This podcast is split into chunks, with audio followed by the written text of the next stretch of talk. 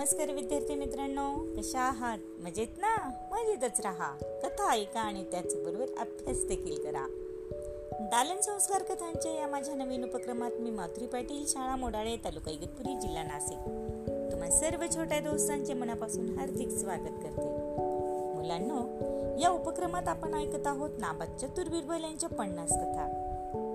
चला तर मग सुरू करूयात आजची नवीन कथा जिचे नाव आहे हाच तिचा नवरा. मुलांनो बिरबल अतिशय हुशार आणि चतुर होता हे तुम्ही प्रत्येक कथेत जाणून घेत आहात. आणि बिरबलाप्रमाणेच तुम्हाला देखील हुशार आणि चतुर बनायचे आहे. चला तर मग सुरू करूयात आजची नवीन कथा.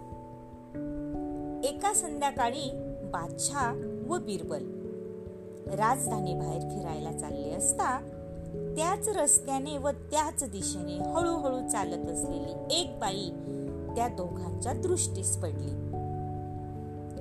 जिच्या तोंडातून दोन्ही दंतावळी बाहेर आल्या आहेत.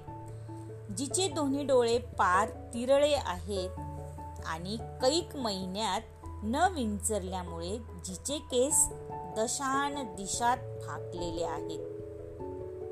अशा त्या कमालीच्या ओंगळ रूपाच्या व गलिच्छ वेशाच्या गरोदर बाईला पाहून बादशाने बिरबलाला हळूच विचारले. बघा मुलांना बादशाने काय विचारलं बिरबलाला? काय रे या श्रीरत्नाचा पती म्हणून स्वीकार करणारा धाडशी पुरुष मला पाहायला मिळेल का? बघा काय प्रश्न केला? की या श्रीरत्नाचा पत्नी म्हणून स्वीकार करणारा धाडशी पुरुष कोण आहे तो मला पाहायला मिळेल का? यावर शक्य झाल्यास दाखवीन. एवढेच उत्तर देऊन बिरबल पुढे चालू लागला. याप्रमाणे बोलून बिरबल पाच पंचवीस पावले पुढे जातो न जातो तोच समोरून एक दारुड्या झोकांड्या देत येत असल्याचे त्याने पाहिले. अतिशय कुरूप. नाकाचा जवळजवळ पत्ताच नसलेला केस अस्ताव्यस्त विखुरलेला आणि अतिशय दारू ढोसल्यामुळे स्वतःचा तोल सावरू शकत नसलेला तो इसम बादशाला दाखवून बिरबल म्हणाला खवीन हाच त्या पाठीमागून येणाऱ्या बाईचा नवरा. पहा. काय म्हणाला बिरबल की खवीन हाच त्या पाठीमागून येणाऱ्या बाईचा नवरा. तेव्हा बादशाह म्हणाला कशावरून?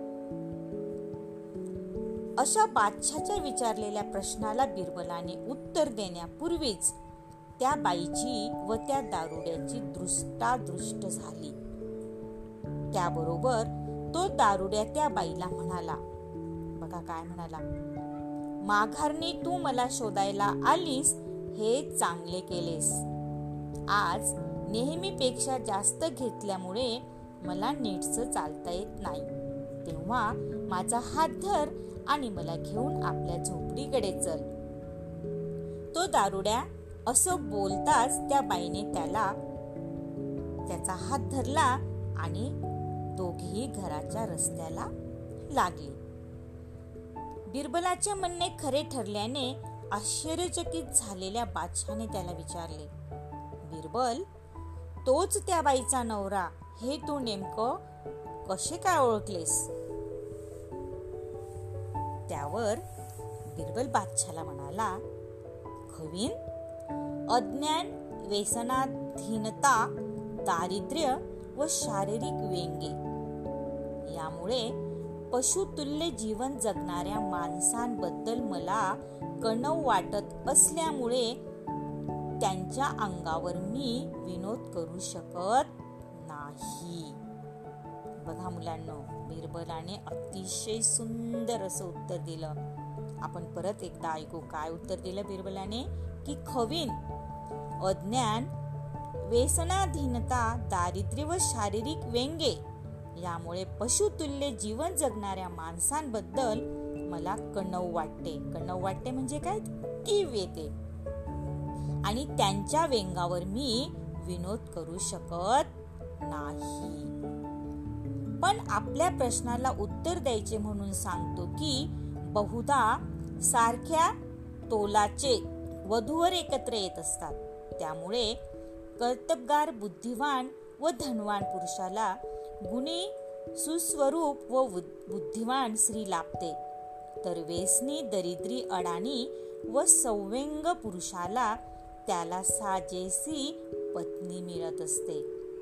त्या बाईचा व त्या पुरुषाचा दर्जा समान असल्यामुळे तोच तिचा पती असावा हे मी हेरले. आवडली की नाही आजची गोष्ट?